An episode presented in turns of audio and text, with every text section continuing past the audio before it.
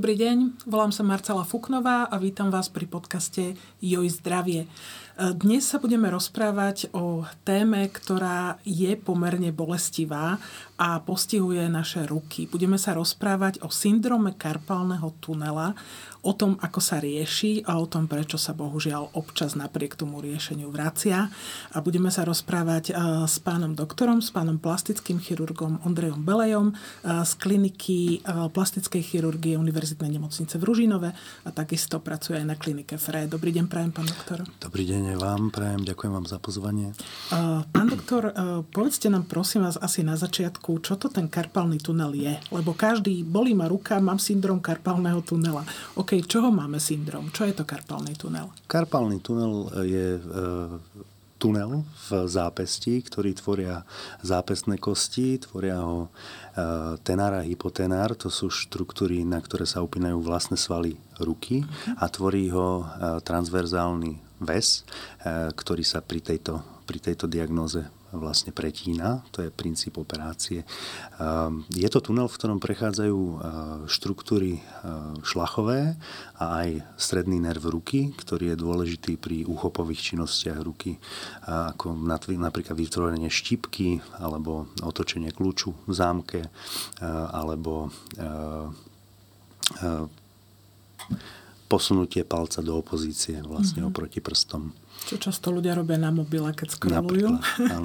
veľmi, ľahko, veľmi ľahko zistia, že majú problém. Ako si to púzdro máme predstaviť? Čo to je? Ono je to asi niečo dosť pevné, keďže, keďže sa to nedá nejakým spôsobom roztiahnuť. Je to veľmi pevné púzdro, keďže ho prakticky z jeho chrbtovej strany tvoria kosti uh-huh. a z dlaňovej strany ho tvorí pevný fibrózny väz, ktorý, ktorý není rozťažiteľný. To znamená, že ako náhle e, dôjde k zväčšeniu objemu v tom kanáli alebo z, nejak, nejakého e, iného dôvodu zmenšeniu toho celého kanála, e, tak dôjde k útlaku všetkých tých štruktúr, ktoré v ňom prebiehajú. A to potom nielen boli, ale spôsobuje to, spôsobuje to aj ďalšie problémy.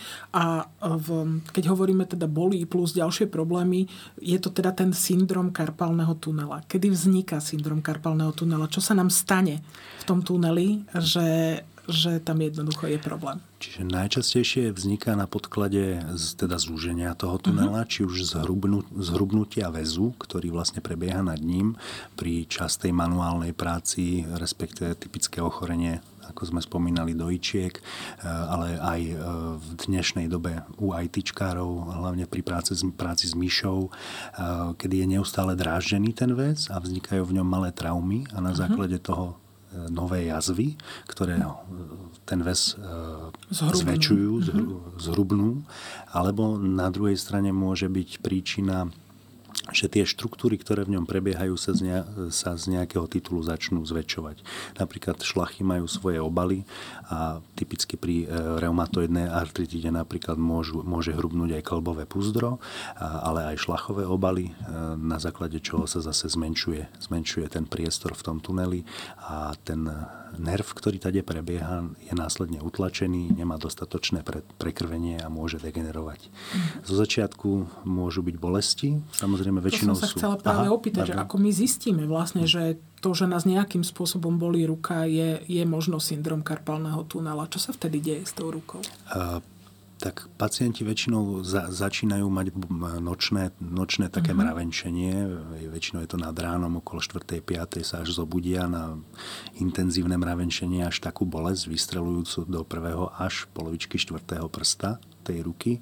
A väčšinou na začiatku po pretrepaní tej ruky, kedy dôjde k e, rýchlej výmene prekrvenia toho nervu, sa ten stav upokojí a, a prakticky cez deň ich tá ruka neboli.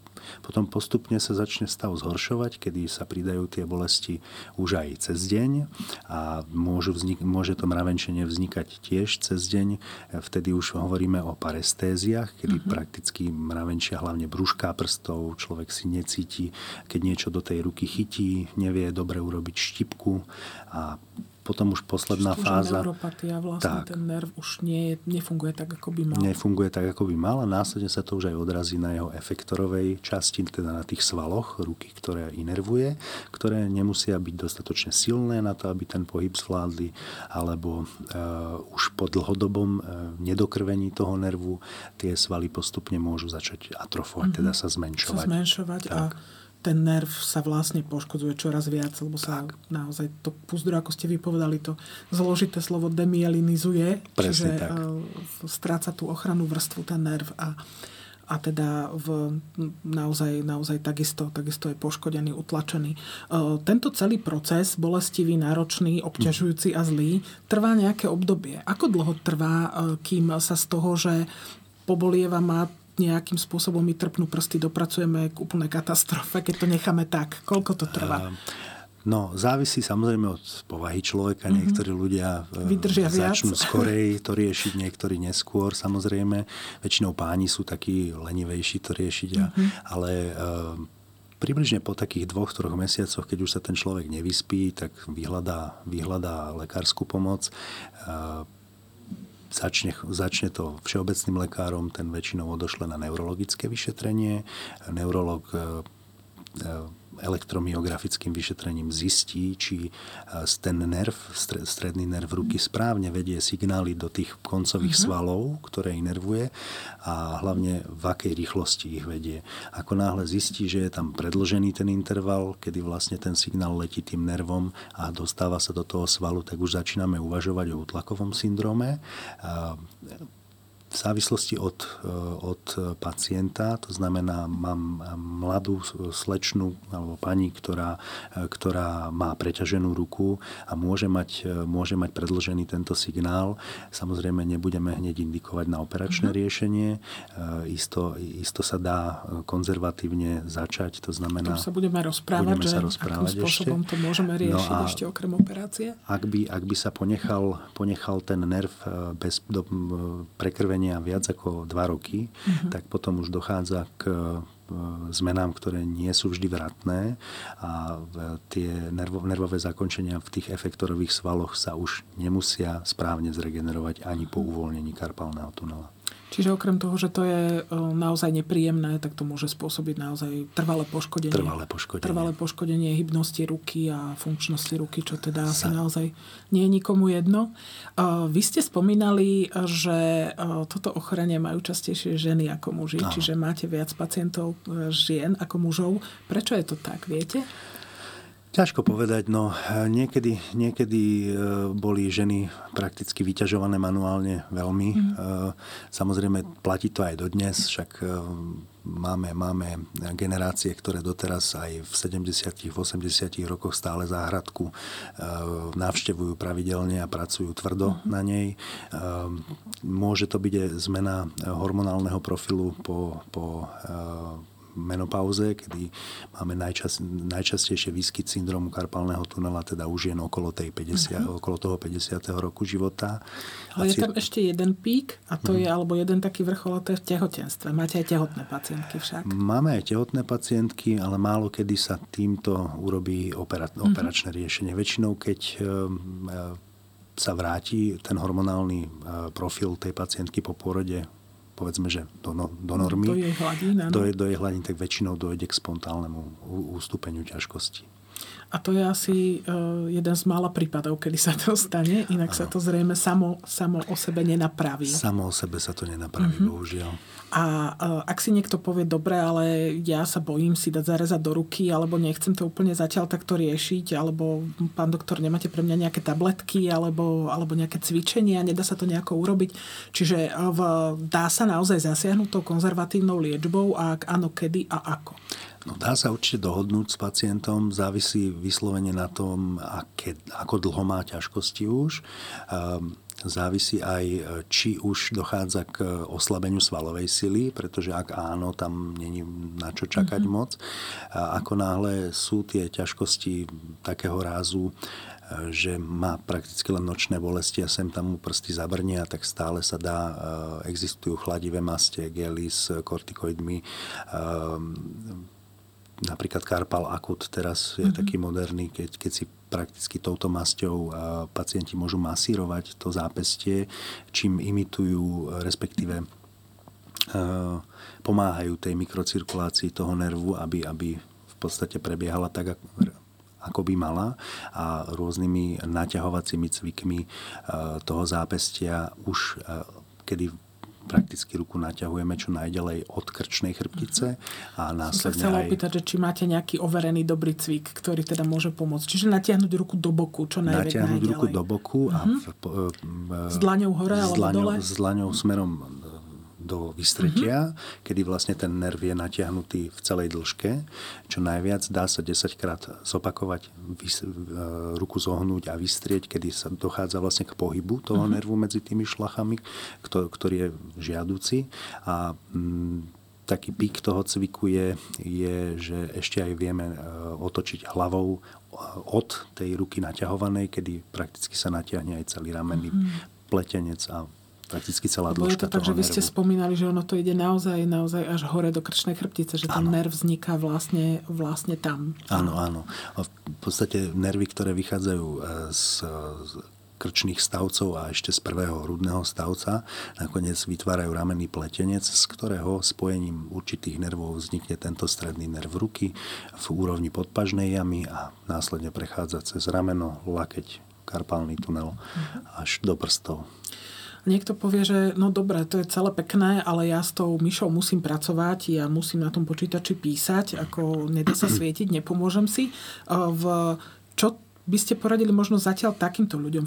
Fungujú napríklad aj nejaké ortézy, nejakým spôsobom spevniť tú ruku pri tej práci? Samozrejme, to je tiež jeden z možných konzervatívnych postupov, kedy, kedy sa naloží ortéza od polovičky predlaktia po, po začiatok záprstných kostí, respektíve koniec záprstných kostí, kedy to zápestie zastabilizujeme vo fyziologickej polohe, uh-huh. čím nedochádza k naťahovaniu toho nervu alebo jeho zvrašťovaniu. Ten sa väčšinou, tá sa väčšinou používa pri tom takom akutnom, akutnom stave, kedy, kedy to naozaj rozbolelo a, a je to podráždené celé a nedoporučuje sa dlhšie dláhovať to zápestie ako dva týždne, pretože môže presne dojsť k, zo znehybnenia v tom karpálnom tuneli k zrastom medzi, medzi tými jednotlivými štruktúrami, čo môže ešte zhoršiť vlastne celý ten nález. Takže áno, dlaha v akutnom stave je možná ale, ale určite nie, není riešením. Mm, dlhodobým mm. riešením. Mm. Um, existuje tenisový lakeť, alebo mm. teda golfový lakeť. Uh, sú aj nejaké športy, ktorými sa môžeme dopracovať ku karpálnemu tunelu? Alebo teda k syndromu karpálneho tunela, alebo karpálny tunel máme? Uh, No teraz ste ma zaskočili, porozmýšľam. Kliky napríklad? Kliky, áno, no tam, mm. tam to samozrejme, samozrejme vadí. E, tam vadí ale nie ten tlak na ten, na ten karpálny tunel ako taký, ale vadí presne, keď, keď je rozvinutý ten nález, tak to vystretie toho mhm. zápestia, to natiahnutie toho nervu v tom, v tom karpálnom tunelu. Lebo tým natiahnutím ešte dôjde vlastne k zho, ešte prehlbeniu to, toho zhoršeného pre, prekrvenia a tam tie bolesti potom sú ostré, vystrelujúce do predlakťa, neudržia sa na tých rukách. Mm-hmm. Čiže áno, tak to posilovanie tiež je Pos- cestou, je cestou ktorá môže, môže doviezť aj k tomuto, keď sa to nerobí možno správne, alebo sa to dostatočne neregeneruje, ale, alebo teda nejakým spôsobom potom nenaťahuje, nestrečuje. Uh, sú aj ochorenia, ktoré ten karpálny tunel napodobňujú? Že si niekto povie, to mám karpálny tunel, ale pritom je to iné ochorenie ruky? Môže byť aj... Uh útla, je to zase útlakový mhm. syndrom, uh-huh. ale máme hneď vedľa karpálneho tunela je e, ďalší kanál, kde prebieha e, lakťový nerv uh-huh. a ten e, samozrejme môže imitovať aspoň bolestivosťou ten, ten karpálny tunel. Ak už, je, ak už je ten klinický obraz e, zobrazený alebo sa manifestuje, tak potom sú tam samozrejme rozdiely, ale áno, tie, tie iniciálne bolesti bývajú podobné, tiež nervového typu vystrelujúce, ale väčšinou teda pobolieva štvrtý, piatý prst uh-huh. častejšie. A, Čiže prsteník maliček? Tak, tak. Alebo ešte hm, porozmýšľam môžu byť útlakové syndromy aj v, nie v úrovni zápestia toho stredného nervu, ale aj v úrovni lakťa. Uh-huh. A tam zase ten istý začiatok, ale keď po, progreduje to ochorenie, tak vlastne zistíme podľa, podľa nefunkcie tých svalov, tých efektorov, že teda o ktorý, o ktorý kanál utlačený sa vlastne mm-hmm. jedla v tom celom predlakti. Čiže tam, tam, je naozaj, tam je naozaj tých v úvodzovkách potruby viac, kadeľ vedú, áno, tie maj, majú aj svoje také špe, špeciálne obaly, kde sa to môže vlastne uškrnúť, uškripnúť. Mm-hmm. Dobre, no tak teraz sa dostávame k tej neradostnej časti, ktorá asi každého desí, ale je to zrejme jedna, jedna z ciest, ako to vyriešiť na dlhšiu dobu, ak nenatrvalo, a to mm-hmm. je operácia. To už je vaša doména. Pán doktor, tak e, čo teda pri operácii karpalného tunela môžeme čakať, keď teda pán nám teda lekár povie, že je to treba takto riešiť, tak čo je pred nami? No tak pred nami je prakticky operácia, ktorá sa väčšinou vykonáva v lokálnej anestézii. To znamená, tá ruka, to predlaktie, to zápestie sa umrtví opichom. Mm-hmm. A následne sa vykoná rez v dlani, cirka 4 cm, ktorým si sprístupníme e, priečný väz zápestia. Cestou máme štruktúry, ktoré musíme ochrániť, samozrejme ako povrchovú vetvu tohto stredného nervu, ktorá inervuje senzitívne tú dlaň. Presne to vadí aj tým pacientom, ktorí klikujú veľa, lebo tam im to trpne presne, kde, hmm. kde si na to tlačia. No a následne sa tento väz za ochrany toho stredného nervu ruky pretne a e, ten stredný nerv ruky sa zreviduje. To znamená, mhm. pozrú sa jeho obaly, ak sú zmenené, zjazvené, e, zúžené, alebo vidíme niekedy ten nerv až v tvare presýpacích hodín, kde v mieste najväčšieho útlaku demi, demienil, mhm. demielinizoval a prakticky presne zúžil, zúžil svoj e, obvod.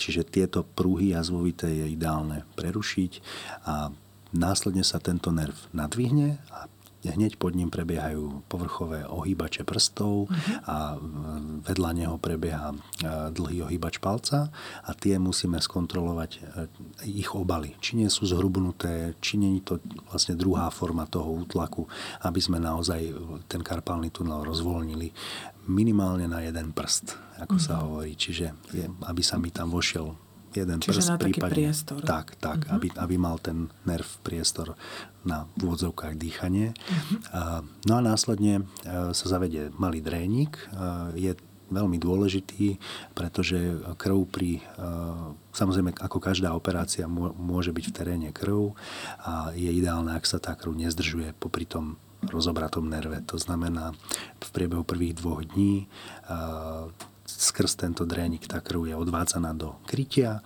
a nezostáva pri tom nerve a on sa potom môže lepšie, lepšie hojiť.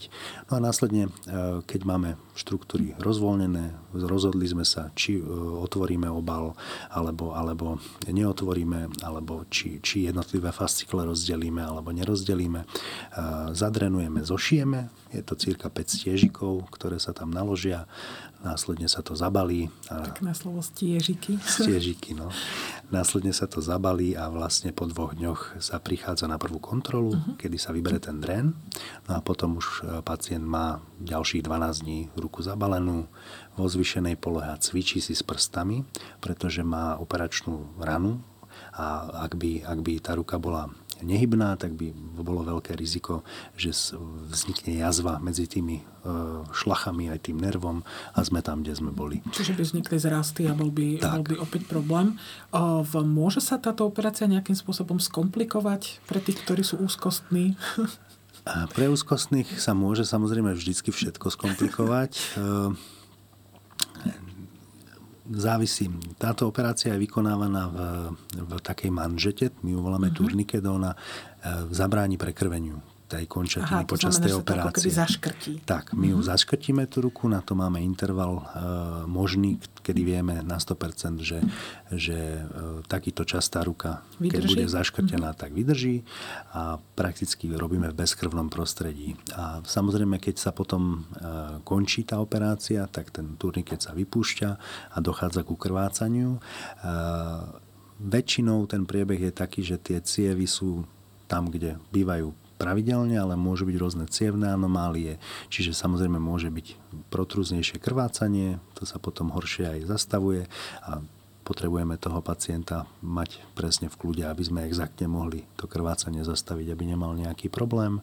A z tých komplikácií, ktoré ešte môžu vzniknúť, e, sú ten nerv má jednu odbočku strašne dôležitú, ktorá mhm. môže, môže, má 10, cirka 10 variácií odstupu. Môže odstupovať v predlakti, v v zápesti môže prechádzať cez ten väz, ktorý musíme preťať, alebo pod ním, za ním, pred ním.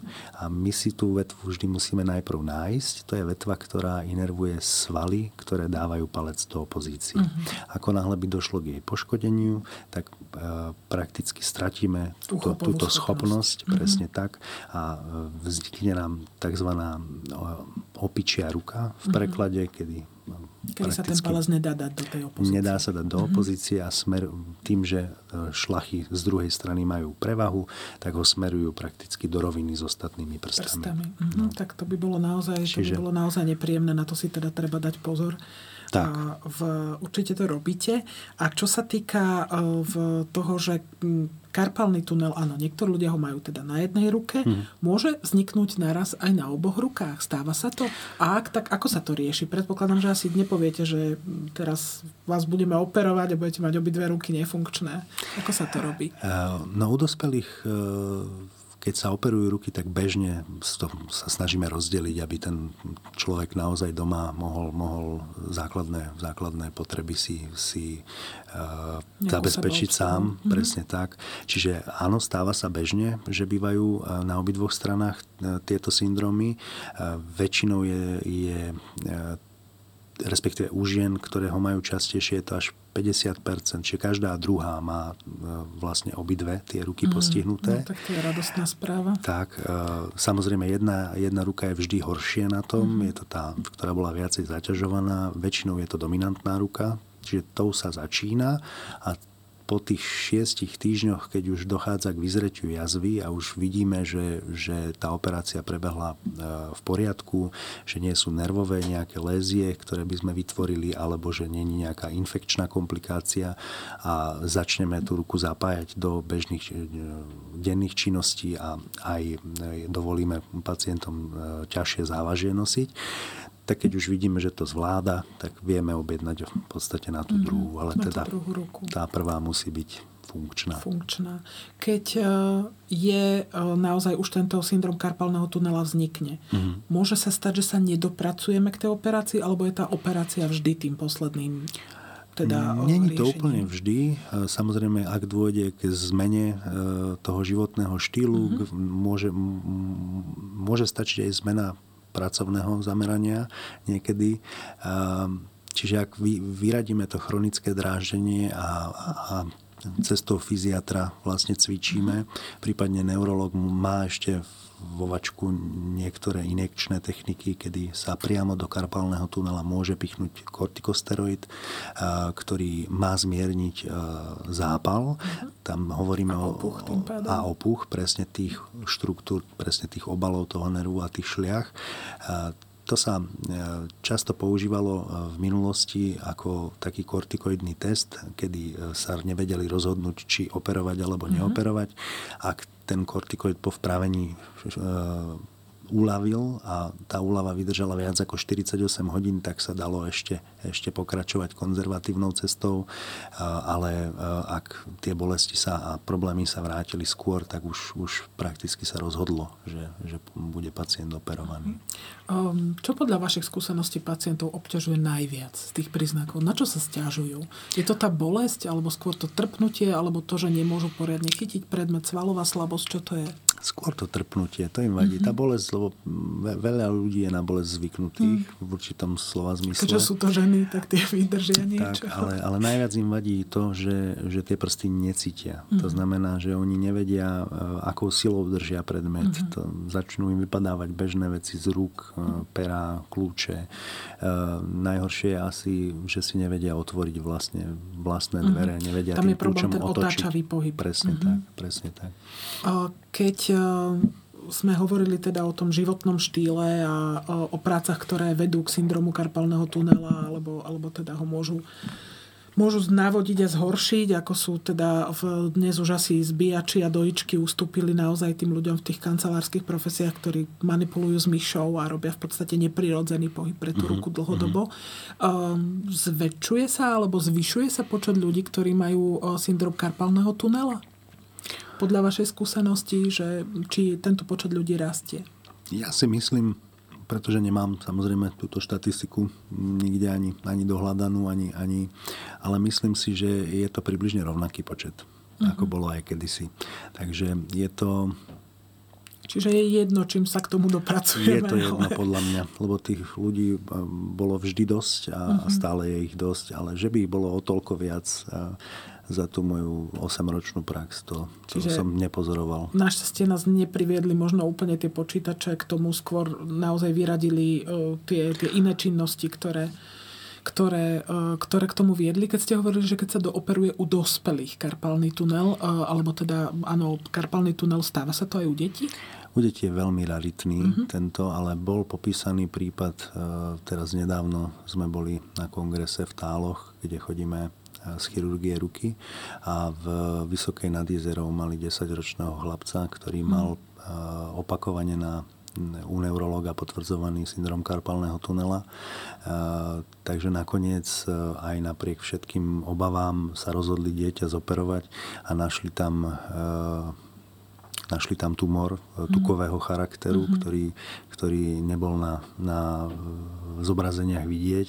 Čiže nakoniec aj takouto príčinou netradičnou, ale, ale mohol vzniknúť aj u dieťaťa, ale je to veľmi raritné. Mm-hmm. Tam som skôr my, e, myslel ako ruku ako takú mm-hmm. u mhm. detí. Keď operujeme napríklad vrodené vady, Jasne. tak tam sa dá e, zoperovať v podstate obidve strany naraz, pretože, naraz, pretože sa rodič, rodič sa postará. Hej, jasné.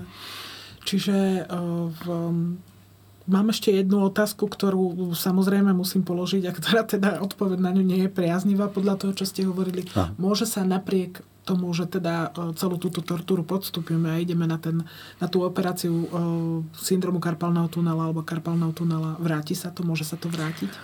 Môže sa to vrátiť. Aj na obidvoch rukách? Tak to už je také raritnejšie. Je to, je to, je to, to by bola už skôr náhoda, že na obidvoch rukách, ale, ale môže, sa, môže sa to stať samozrejme, pretože e, človek sa rôzne jazví a mm-hmm. niektoré jazvy sú tvrdšie, niektoré môžu viac vťahovať, niektoré, niektoré môžu dokonca vyosiť aj ten nerv. Môže sa stať aj, e, že ten väz, ktorý pod ktorým ten nerv prebieha, že pri tej prvotnej operácii ak, ak e, to robie, robievajú menej skúsení z nejakých menších prístupov, tak sa môže stať, že není do, úplne dotknutý, tým pádom prakticky už pri tej operácii není vyriešený ten mm-hmm. problém, ktorý, ktorý tam je. Čiže lebo je tam ešte nejaké to spojenie. Hej? A on sa snaží sa zregenerovať? On sa samozrejme snaží vždy sa zregenerovať mm-hmm. ten nerv, ale ako náhle tam... Myslím ten väz. Ja aj ten väz, ten väz áno, on sa, mm-hmm. on sa jazví. Čiže my keď ho nedotneme úplne, tak sa kľudne môže stať, že, že nie síce v celej tej dĺžke, ale pri tom nedotknutom, pri tej nedotknutej časti môže vznikať jazva, ktorá ho zase môže mhm. približovať k sebe. Takže zase ten útlak pokračuje. Keď ste spomínali tie jazvy, sú ľudia, ktorí majú uh, prirodzene uh, problém s jazvami. Tvoria sa keloidné jazvy napríklad. Uh, čo takíto ľudia? Má pre nich vôbec zmysel si dávať takúto operáciu robiť? Uh, Keloidné jazvy sú ťažko ovplyvniteľné jazvy a hlavne vznikajú väčšinou u žien. U mužov to ne, nebýva až tak často, ale sú miesta na tele, kde vznikajú s väčšou šancou. Na tých rukách nie sú až také typické tie uh-huh. keloidné jazvy. Tam by sme mohli skôr nejaké hypertrofické, to sú také červené, tvrdé uh, jazvy, ktoré, ktoré nejakým spôsobom potrebujú maturovať, teda meknúť a blednúť oveľa dlhšie a ako, ako keď, keď sa jazva formuje normálne.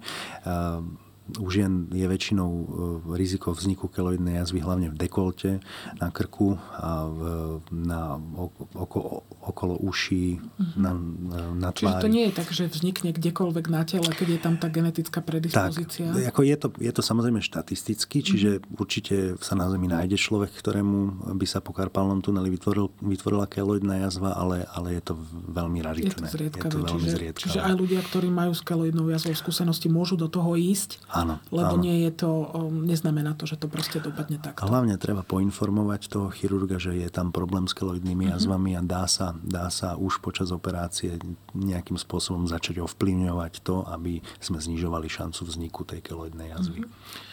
Keď sme teda hovorili, že zopakovať sa to môže, jednak z tých príčin pri tej operácii, teda mm. zo samotných tých, môže človek sám tomu nejako zabrániť? Teda okrem toho, že prestane písať na počítači, ale môže urobiť niečo on preto, aby sa to nevrátilo? No samozrejme, že áno. Tam, tam sú dôležité pooperačne hlavne starostlivosť o tú jazvu. To znamená, aby čo najrychlejšie zmaturovala, e, tak ju treba masírovať, premasťovať s masnými krémami, aby čím skôr vymekla, aby sme znížili to riziko vzniku vzrastov, tak e, už od prvého pooperačného dňa, to znamená, to znamená hneď po operácii na druhý deň, e, si cvičia pacienti s prstami, e, vystierajú, zohýbajú, robia pestičku aj 10 krát denne po niekoľkých opakovaniach, mm. aby, aby sme zabránili vzniku vlastne tých zrastov, ktoré zase stvoria objem, ktorý nám tam prekáža v tom kanáli. No a samozrejme e,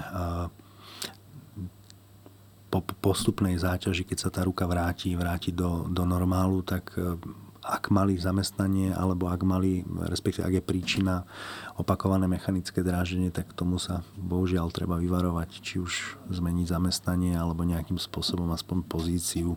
Pomáhajú ktorú... napríklad aspoň tie podložky, čo sú akože tie anatomické podmíš. Pomáha to, že to zápestie sa vydvihne nejakým spôsobom? Je, je, to, je to individuálne, pretože najhoršie je vlastne ten rotačný pohyb toho zápestia mm-hmm. pri, tom, pri tom vzniku. To že, to, že mám opretú tú ruku o zápestie, ten les je pevný, on je na to zvyknutý mm-hmm. väčšinou Takže tam, tam by som by som polemizoval, že či, mm-hmm. či ten význam je taký veľký, alebo, alebo nie. Alebo nie. V,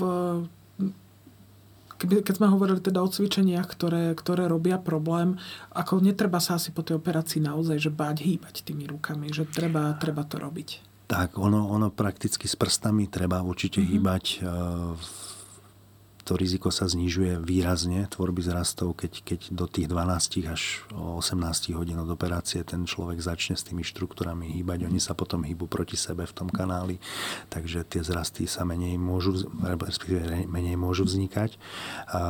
Samozrejme, není, není úplne žiaduce, aby sa hýbalo so zápestím hneď po operácii. Tam práve potrebuje to zápestie kľud, preto je aj ruka fixovaná elastickým obvezom tak, aby, aby bola, bol pacient nútený tú ruku držať vo fyziologi- teda respektíve to zápestie držať vo fyziologickej polohe a má voľné len tie prsty na to hýbanie. A potom po tých dvoch týždňoch postupne sa začína rozhýbavať to zápestie a, a Teraz som sa strátil v otázke. V, ja som sa pýtala hmm. na to, že teda kedy sa vlastne môže, či má s, tým, s, to, s tými rukami hýbať, čiže po dvoch týždňoch sa už rozhýbava po dvoch zápestie. týždňoch sa rozhýbava zápestie a dovolí sa prvá záťaž, uh-huh. to je väčšinou pol, až, pol kila až dve kila do tej, do tej ruky okay. a po tých šiestich, e, respektíve potom po štyroch týždňoch už môžu skúšať dvíhať 5 kilové závažie, to znamená nejaký ľahší nákup uh-huh. môžu si skúsiť v tej ruke priniesť domov. Športovci? Tí môžu kedy začať športovať? Aktívne šport, plná fyzická záťaž, toho zápestia by sa, by sa ne, nemala začať skôr ako po tom 6. až 8. týždni. Čiže od... to bude nejakým spôsobom, spôsobom úplne, úplne zahojené. Úplne zahojené, presne. V, vy sa zaoberáte teda chirurgiou ruky. Mm-hmm. Koľko možno tieto operácie karpálnych tunelov tvoria, tvoria z tej vašej práce? Sú to časté operácie? A je dôležité, aby to chirurg operoval často, ktorý sa tým zaoberá? Sú to časté operácie, samozrejme, tých ľudí je neurekom. Mám máme aj dlhé čakacie lehoty, bohužiaľ kvôli tomu. No nie len kvôli tomu, ale, ale teda u nás, keď príde pacient, tak do, tých, do, tých dvoch, do tých dvoch mesiacov, mm-hmm. cirka skorší termín nevieme, nevieme mu ponúknuť.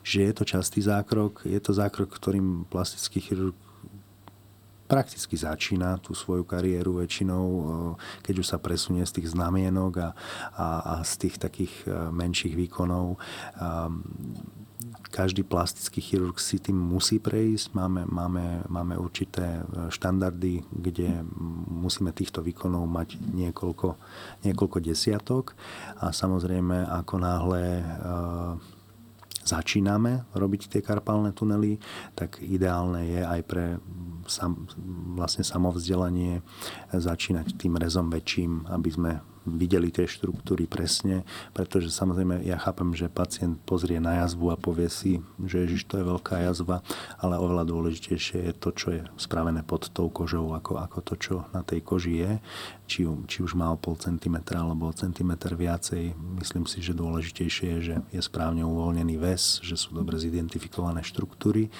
A potom samozrejme, keď už ten chirurg naberie skúsenosti a, a naberie sebavedomie, tak, tak e, sa dá e, varírovať, varírovať s operačnými prístupmi, ale musí vždy všetko robiť pod kontrolou zraku a e, musí mať istotu a vedieť, kde reže, kde striha, čo striha.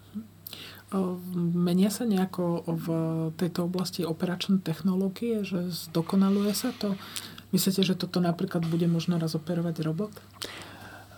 Tak robot už dneska operuje v všeličo, aj na diálku, aj na, cez kontinenty dokonca, keďže máme 5G sieť veľmi rýchlu a ten robot má úžasnú odozvu, prakticky žiadnu, a, ale ťažko povedať, že či aj, aj do tejto sféry to príde. To je naozaj taká jemná, titerná to je, práca. To je jemnúka práca, ale určite sa, sa uh, vymýšľajú nové, nové operačné metódy, sú, sú techniky, uh, kde sa ten karpálny tunel dá urobiť endoskopicky, to mm. znamená, že je, je res e, jeden v dlani, jeden v predlaktí, následne sa z jedného vstupu vsunie kamera so svetlom, z druhého vstupu sa vsúva taký lievik, ktorý, ktorým e, vlastne podídeme, podídeme ten väz a kamerou si skontrolujeme, či sme e, nezabrali aj časť toho nervu náhodou a následne do toho lieviku sa len vloží taký automatický, automatická čepielka,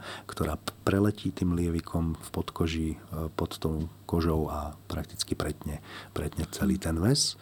Je tam ale limitácia samozrejme potom exaktne, ak by bolo, e, ak by bolo treba ten nerv rozobrať na, na fascikle, uh-huh. na, na tie vnútorné vlastne kábliky všetky, tak e, tam už by som potom doporučoval skonvertovať na otvorenú cestu. Uh-huh. E, ja osobne s endoskopickým prístupom skúsenosť nemám. E, môj názor je, že, že 2 cm v dlani a na predlakti to sú presne tie moje 4 cm v dlani, čo urobím. Čiže a samozrejme aj dĺžka toho výkonu je potom oveľa väčšia, keď sa to robí endoskopicky, čo sa týka prípravy. Uh-huh. Čiže má to svoje výhody. Má to svoje výhody prístup. a má to aj svoje nevýhody, svoje nevýhody. samozrejme. Tak to už sme zabrusili naozaj do tých, do tých vašich odborných mhm. otázok. Mm. Každopádne ja si myslím, že to boli veľmi zaujímavé informácie pre ľudí, pretože skutočne je to častý problém a je to nepríjemné a podľa toho, čo ste hovorili, naozaj netreba s tým váhať, netreba čakať, treba ísť na to. Treba to hlavne zhodnotiť presne, mm-hmm. presne a, a, a poradiť sa, že čo je najlepšia cesta pre toho človeka a už aj keď teda e, sa dohodneme, že ideme na tú operáciu, tak e, je to 15 minútový výkon, takže, takže není to až taký veľký strašiak. Určite oproti tomu, že by sme si naozaj natrvalo poškodili ruku. Pán doktor, ja vám veľmi pekne ďakujem za návštevu, za zaujímavé informácie a želám nám teda všetkým, aby nás tie ruky boli čo najmenej a keď už tak potom naozaj e, pristúpiť, pristúpiť k tomu správnemu riešeniu. Ďakujem pekne. Ja vám tiež ďakujem.